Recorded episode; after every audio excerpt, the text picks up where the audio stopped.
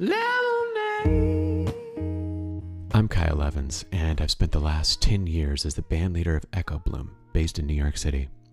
I've recorded eight albums, gone on three international tours, and have spent a lifetime in love with music.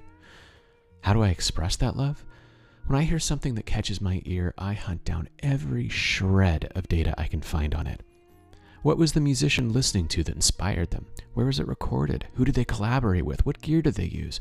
Are they happy with how it's been received? That's the way I like to consume music, so that's the way I want to release music. And that is what Scratch is about. Every two weeks on Scratch, I document the birth of a new Echo Bloom song where it came from, how it was written, how it was recorded, and what could change about it in the future. Think of it like a guided tour through an audio sketchbook. It's messy and it's raw. Some things work and some things won't. Subscribe on Apple Podcasts, Stitcher, or wherever you receive podcasts, and visit the companion site at echobloom.com slash scratch.